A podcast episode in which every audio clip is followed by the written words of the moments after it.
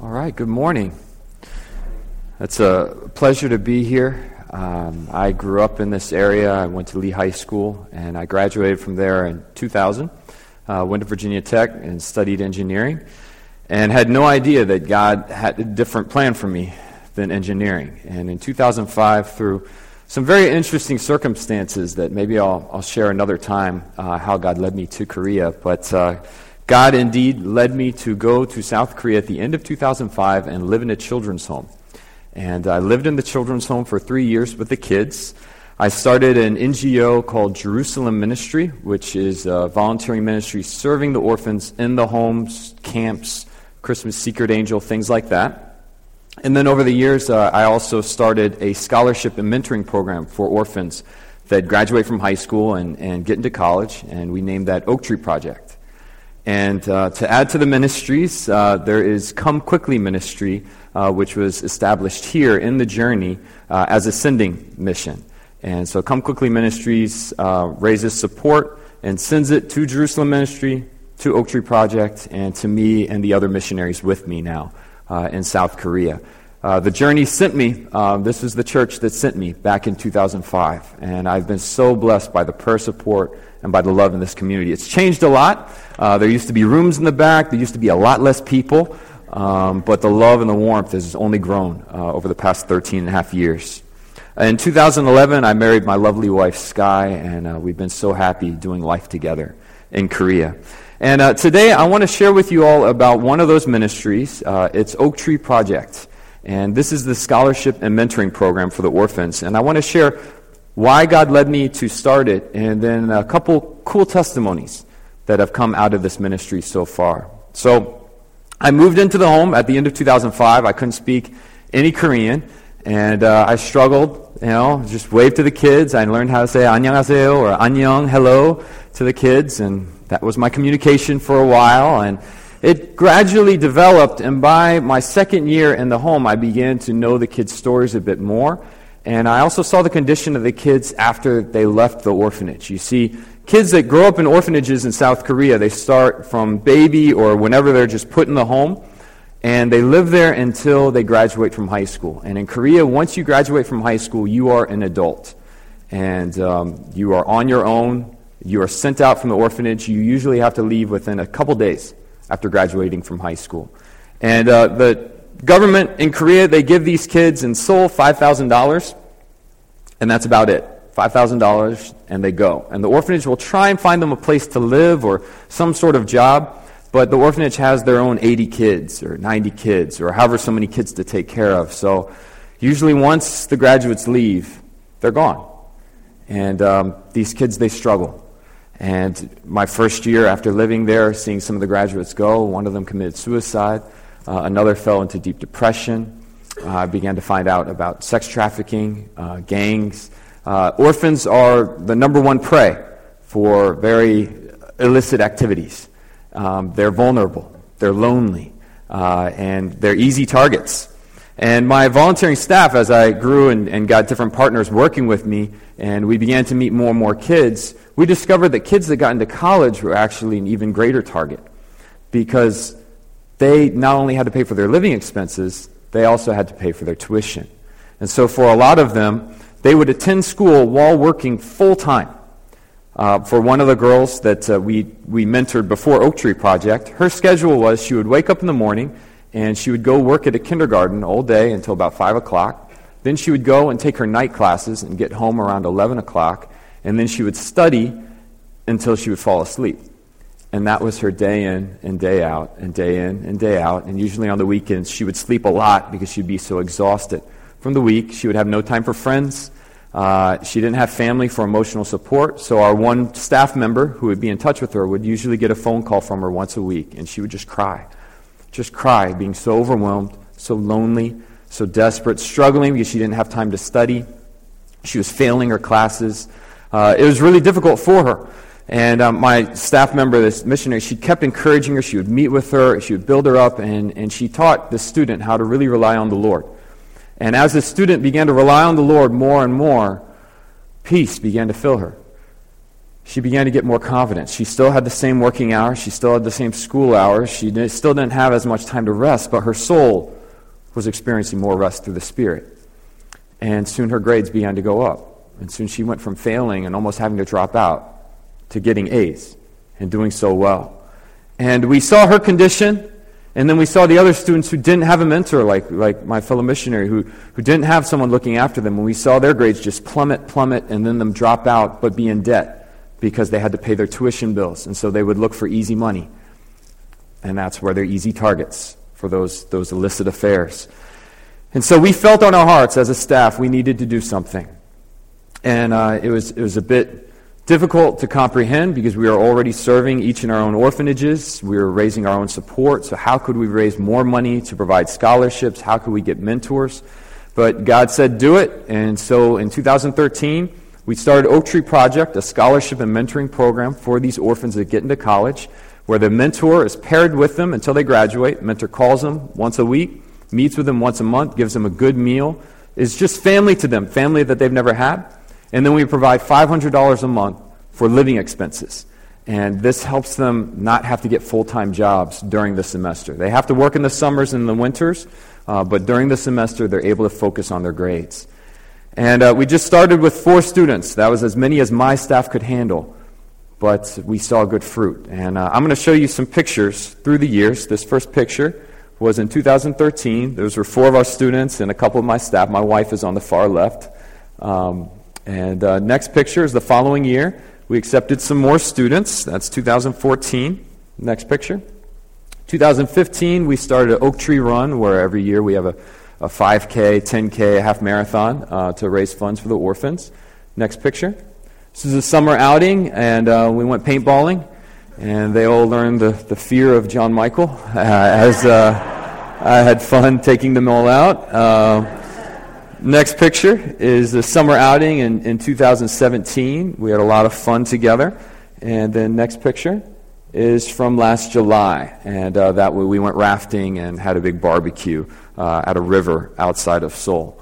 So you can see it's gradually grown with every year, and God has shown His faithfulness because when we started out, we had to raise about $26,000, and for missionaries living off of full time support, that was just wow. You know, we raised that much money, and then the next year we had to raise about $60,000, and then about $90,000, and then this past year it was about, I think it was about $170,000 uh, that we raised. And this year, we have 27 students uh, on the program, each with their own mentor, committed until they graduate. And we've already had 16 students graduate through Oak Tree Project. And uh, we're so proud of each and every one of them. And I want to share about two in particular that I have known since they were 10 years old. Uh, I came to the orphanage in 05 and I struggled communicating, but there were these two girls who were entering fifth grade who just had fun with me and they were patient, and we would play card games, and they would laugh, and they would come to my room all the time, and they really made me feel welcome in the home, and I absolutely love them. Their names are uh, Simi and Ga. I'm going to show you pictures of them. So uh, on the left is Simi, and on the right is uh, Ga, and then on the far right is my wife Sky. Uh, and they joined Oak Tree Project in 2014. Uh, I'll show the next picture. This is myself and Simi. This is back in 2006. She stayed the same throughout her growing up, but uh, she's 10 years old in that picture. Uh, in the next picture, we were playing hide and seek, and I could not find GA anywhere until I heard some rumbling in my washing machine. And uh, there she was. And these girls were so precious to me. I just felt so welcomed by them. Their energy, their joy, their smiling, their patience with my language uh, barrier, and, and all that. We had so much fun. And then in 2007, they began to enter puberty, and things changed. And I learned quickly that the sweet little girls suddenly don't turn so sweet anymore. And they were no longer smiling at me. They were no longer having so much fun. Every now and then, we'd have a moment and it'd be so sweet, and then a lot of other moments not so good. Well, not only did they become very down and distant and isolated, they began to get into a lot of trouble. And I remember one day uh, teaching, teaching them and a few other kids English when uh, they were called out of the room, and I looked outside and a police car had come.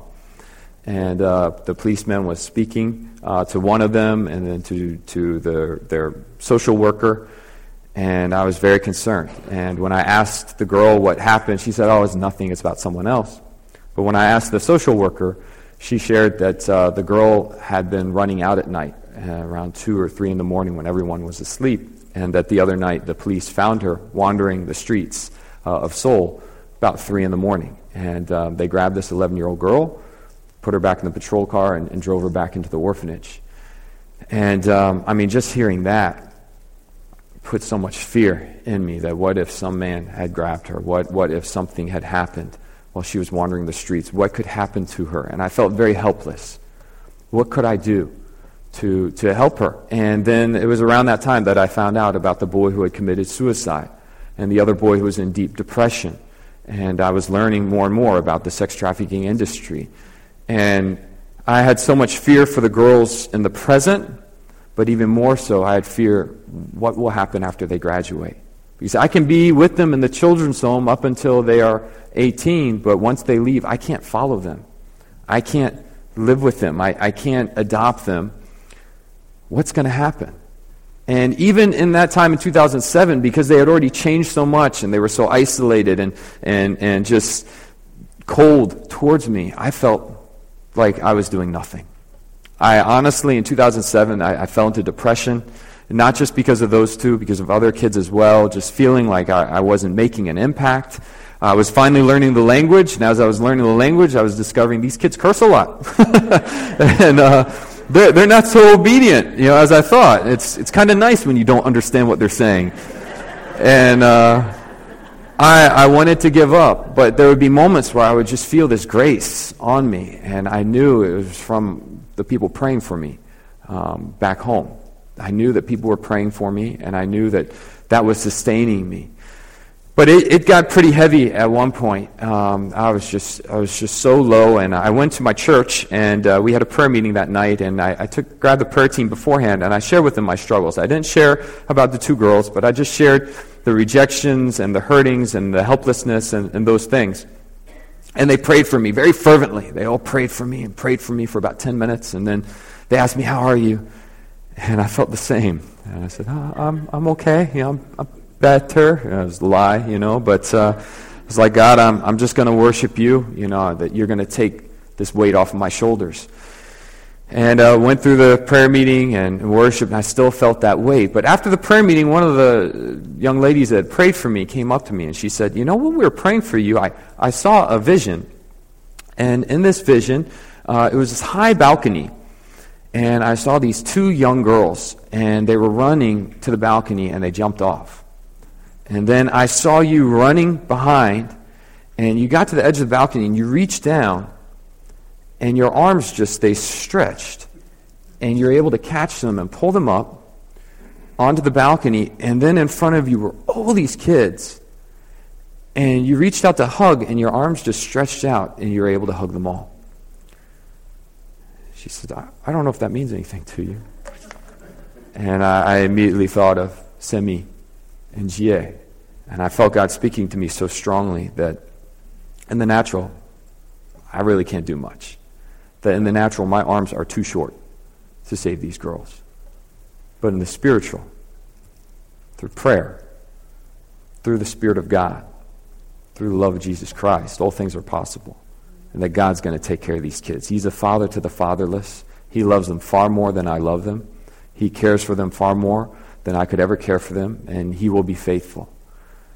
And um, it was in that moment that I really surrendered those two girls to the Lord, and uh, and the other kids for that matter, because who knows what would happen in the future? But God, I will be faithful in prayer, and I will look to you, and I'm just going to see what you're going to do.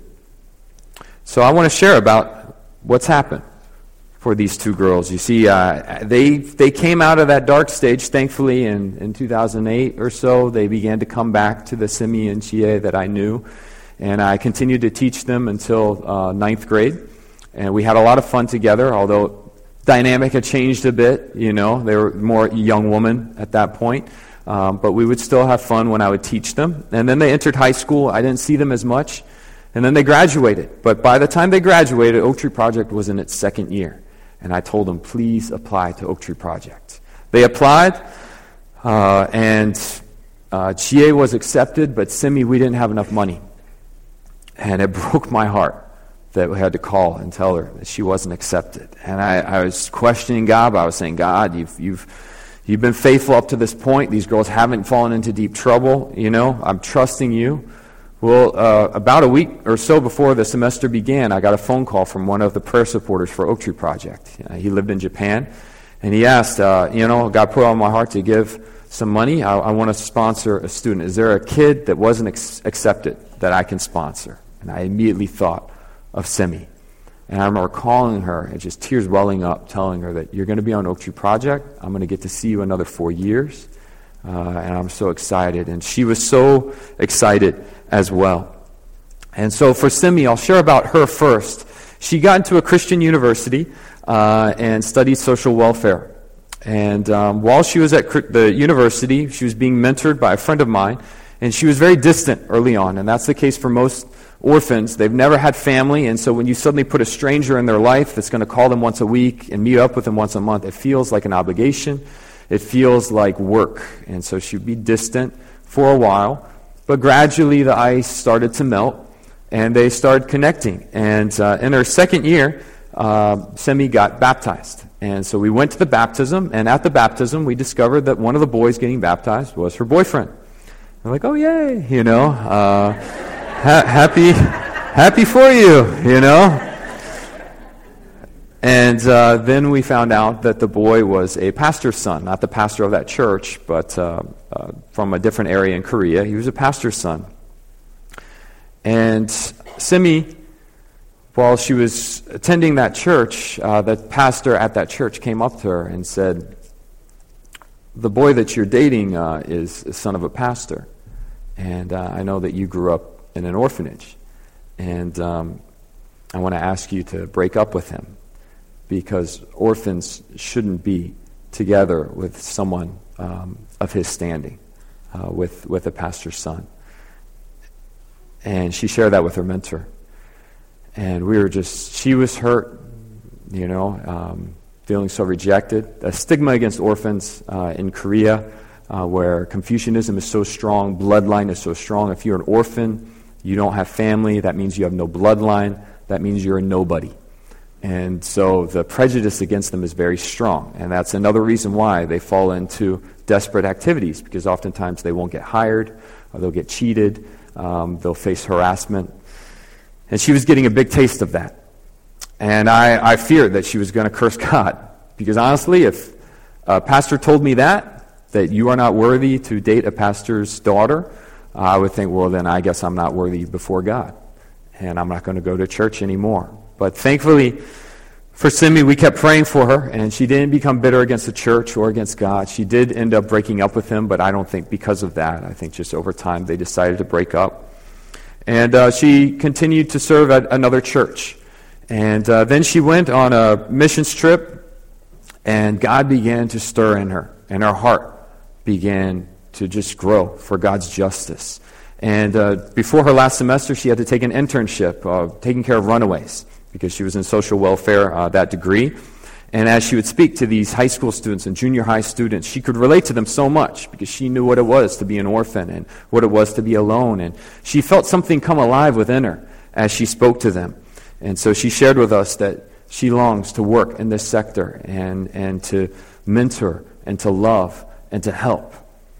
And we are so blessed by that, by just the faith that was rising within her, the love of God rising within her, and that this young girl that I had known when she was 10 years old and had gone through some, some heavy times was now blooming into an oak, into an oak of righteousness, really wanting to reach out. And um, she was able to meet her, her sponsor, who sponsored her all four years, uh, just before she graduated. And uh, he came over from Japan. He, he works for, for Delta in, in Japan, and uh, he flew out, and we were having dinner, and uh, the mentor was translating most of the conversation for them.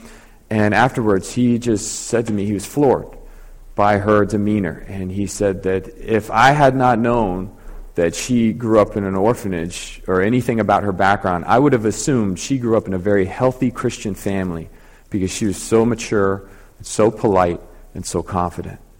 And that blessed me so much, and that just showed the fruit of the mentoring, the fruit of the prayers, and the love of God uh, in Simi's life. And I'll show you a picture of uh, her with that sponsor.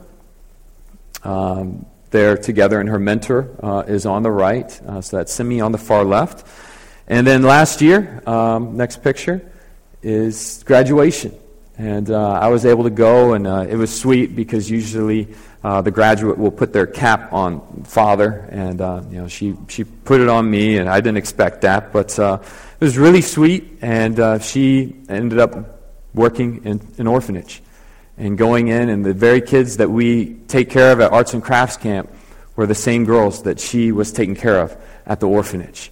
And it was so beautiful at our Arts and Crafts Camp this past January to see the condition of those girls and how healthy they were under her mothering uh, at that children's home.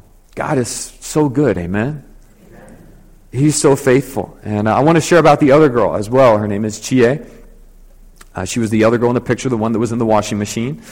Uh, she got into college in Seoul studying nursing. She got into a pretty good school, a pretty competitive school. And her first semester, she struggled.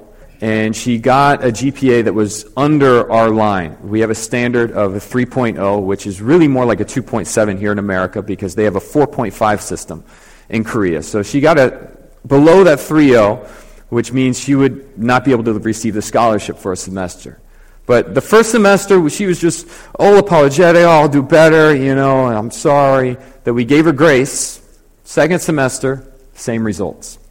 And uh, we knew that her study habits were great, that she was playing a lot while she was at college, that she was hanging out with different people. And so we said, look, for one semester, we cannot give you this scholarship. You need to continue with the mentoring. And if you take the phone calls, you meet up once a month, and you get your GPA back up, we'll take you back and, and give you the scholarship fund. That may sound harsh, but these kids need discipline.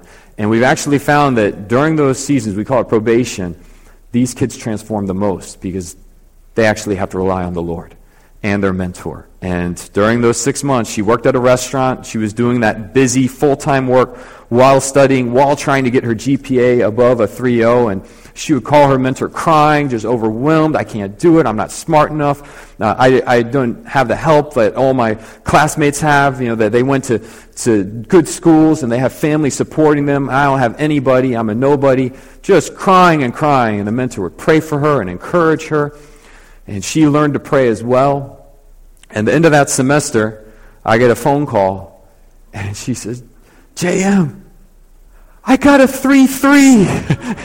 she was so happy, and it was so sweet getting a phone call from her. And then all my other staff got that same phone call, you know. Gee, I got a 3 3. And next, called the next staff and called the mentor. She was so happy, so proud of herself. We were so proud of her.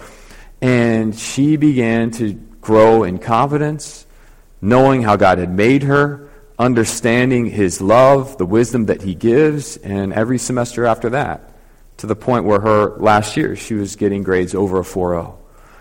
She was near the top of her class. And uh, we were so proud of her. And because she had to learn how to rely on the Lord and her mentor, her heart opened up to her mentor a lot more as well. She began to share traumatic memories. She began to share uh, just stuff that she had never shared with anyone in her life. And God began to bring healing to her. She graduated the same time uh, as Simi last year, and she got a job as a nurse in a hospital very close to where Sky and I live. God is good. Amen? You know, and, and uh, GA has shared with us the difference she's seen not just in her life and in Simi's life, but we've had a lot of kids from my orphanage come into Oak Tree Project, and she's seen them change. And she's seen the contrast between the kids that get into Oak Tree Project and the kids that choose not to. And how these kids just fall away. They get just messed up with alcohol, with, with other things. But the kids on our program really matured into adults. And uh, she shared with us that she too wants to become a mentor in our program. And she also shared uh, with one of my staff that while she was growing up, she would watch me and she noticed there was something different about the way I lived and the way that I acted. and she said to uh, one of my staff that she saw most people walking uh, the similar path, but for me, I was walking a different path. And she said to herself as she was growing up, I want to walk a different path as well. I want to walk the path uh, that, that JM is walking, that path of love, that path of faith. And um, we've just been so blessed to see God's grace in these kids' lives. And you know, back in 2007, 12 years ago, I don't think I could have ever imagined them being on a program mentored by friends of mine and seeing them develop and not just be protected, but rather rise up into oaks of righteousness, rise up strong, and now reaching out to other orphans, being a mother to orphans, serving in a hospital, and being a nurse and taking care of sick patients, being a blessing to society. You know, I, I think when we look at victims of injustice, our initial thought is just feed them, just protect them, just preserve them. But God wants something far greater. And He has proven faithful. And it hasn't been by my arms, it hasn't been my, by my strength. It's been by the Spirit of the Lord. It's been by the prayers of the saints. And uh, I'll tell you that over those years, it wasn't just in 2006 and 2007 where I could feel the prayers of different supporters. And back then, I only had 20, 25 people praying for me, getting my, my email update. Um, but I could feel it, and I knew it's got to be the prayers of the saints. It, without the prayers, we could have all the money in the world, we could have all the educated people, but the Spirit of God, without Him, we're not going to make any impact. These kids are just going to fall, fall away. And so everywhere I speak, I ask for prayer support. I just yearn for prayer support. And we send a monthly update with just some stories about the kids, some prayer requests. It's not long because I know what it is to get those long missionary newsletters. I, I try and keep it brief but powerful and some prayer requests. And we see God work through those prayers. I mean, it's not by might nor by power. It's by the Spirit of the Lord. It's by the prayers of the saints that we see God move in mighty ways. And I want to close this message by sharing. Uh, I'll show a picture, I'm sorry, of uh, with her mentor. So that was her in college, uh, growing up more with her mentor. Uh, God has been so good. He has been so faithful in Simi and Chie's life. And there may be more twists and turns that may come. You know, in this orphanage ministry, we get these powerful testimonies, and then there's a, you know, they go through another dip, and it's tough, but then God picks them up. And I've been there long enough now to say that God is faithful. Even through the twists and the turns, the disappointments, the hurts, the many prodigals that run away, God's been faithful. God's love is constant, it is eternal. And uh, I want to share, close this message by sharing what justice is and God's promise for those that we bring justice to. And so I'm going to read you a verse, Psalm 89:14. It says, "Righteousness and justice are the foundation of your throne." And I want to tell you, if God is enthroned in your heart, if He is the King of your heart, if Jesus is your Savior, justice will be coming out of you. It's just natural. If He is the King of your heart, justice will be coming forth. But what is justice? There's not a clear definition in the Bible. And I even asked a, a professor at a very well known college, What's your def- definition of justice? He didn't know what to say. But this is what God has at least spoken to me over my many years serving these kids and, and studying the Word. Here's the definition of justice. And this is your one blanks in your bulletin if you're taking notes. Justice is God's heart and God's decrees being revealed. You see, justice without God is arbitrary people would say, oh, that's justice, and other people would say that's evil. True justice is God's heart and God's decrees being revealed. When Jesus was asked, What is love? How do I love my neighbor? His story was about the Good Samaritan and how this man was broken and beaten, left on the side of the road, and the Samaritan man walked and he saw him. And he stopped. He bandaged his wounds, put him on his donkey, brought him to the inn, paid the innkeeper, and he moved on. We don't read about evangelism. We don't read about conversions. We don't read about ministry results. We don't read about any of that. But in God's eyes, what true love is, is seeing someone, and when you feel compassion, that's God's heart. There's a lot of broken people out there. Religion will say you got to reach them all. And that's not true. When Jesus walked in the pool of Siloam, there were tons of, of cripples and, and broken people. But his heart was moved for one in particular. And he went and spoke to that man. And for that Good Samaritan, his heart was moved. For that broken man, he bandaged him. He brought him to a bed. He paid the money. He didn't stay with them. He didn't, he didn't try and convert them. There was no ulterior motive. It was just love. And that's justice. That's the Samaritan experiencing God's heart and God's decree of love, his decree to bind up the brokenhearted, these things being revealed. This man being an image of God, revealing God to this man. No ulterior motive. I'm just going to love. That's what justice is. And at the end of Isaiah 61, 1 through 3, which is in your bulletin, it's a long passage about justice. I'm not going to read it right now. But there's a unique promise for those who receive justice for those that we reach out to. And it says, they, those that we reach out to, they will be called oaks of righteousness, planting of the Lord for the display of his splendor. That as we bind up the brokenhearted, as we proclaim freedom for the captives, as we comfort those who mourn, as we do the things in Isaiah 61, those that are receiving are not just going to be weak and get by through life. No, they're going to rise up as oaks above the storm. They're going to rise up and be a blessing just like Chie and Simi, to this broken world. And um, God's proven faithful, and I love the outreach ministry here. I love seeing those meals going forth. I love just the love that is in this house, and I want to challenge the journey to continue to bring justice to the community, not with some ulterior motive, not with some guilt. I have to save this many souls or I have to do those things. That's not love. And I'll tell you, with the orphans, the moment we start pushing Jesus on them, their hearts close because they, they can tell, oh, you don't love me. I'm just a mission. I'm just an objective. But instead, it's as we just love them with a genuine heart, of not like you have to fit this cookie cutter and then I'm satisfied. But rather, God's given me a love for you and I'm just going to love you. And I'm just going to be with you. That's when their hearts soften. And that's when they see Jesus in us. And that's when suddenly they're asking the questions why do you pray? Why do you do what you do? GA watching me, why do you walk that different path? I want that. And that's when you get a true conversion. That's when you see someone not just accept Christ, but now know what it is to walk as a believer, know what it is to love. So, Journey Church, I want to encourage you provide those meals. Do when you feel compassion, when you feel the Lord stir. God, what do you want me to do in this situation? and go ahead and do it. You don't have to do a lot. Don't let religion force you to do anything. Only when you feel that compassion, do it and be a blessing to this community.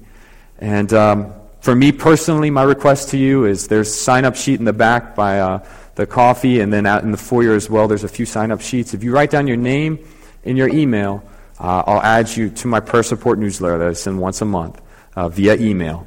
And you can pray for us. And I envy your prayers. And as you pray, my hope is that you'll feel God's heart. As you read these stories, you'll feel God's love for the broken, and that God will bless you, and that you'll know His love even more and more.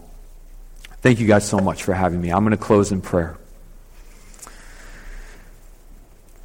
Heavenly Father, we thank you for your faithfulness, God. God, I thank you for the prayers of my parents, Lord, throughout my life, uh, as they prayed for me oh, outside my bedroom. And um, as I prayed for my sisters.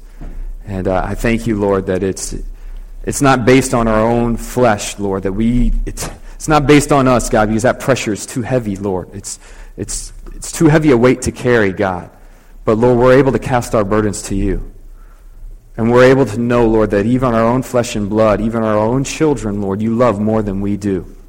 And you care about them. They're the apple of your eye. And I, I, just pray a grace, Lord, over the church as they've heard these testimonies, Lord, that faith may be released as they're praying for their own sons and daughters, their own friends, Lord, those that are near to them and dear to them, Lord. God, that they will see you move. Even in supernatural ways, they will see you move. And Lord, I pray for your heart of justice as well to go forth, Lord, that they will feel your heart, Lord, for those particular people around them, God. Just particular people and that, Lord, as, as they reach out, God, and as they love or as they serve, as they, as they give, Lord, that they will see you move in beautiful ways, Lord, that your light will shine so brightly all throughout this community. You are faithful, God. I thank you that I can preach today, Lord, of your faithfulness, Lord. You have proven yourself time and time again, and you will continue to do that. We bless your name. It's in Jesus' name. Amen.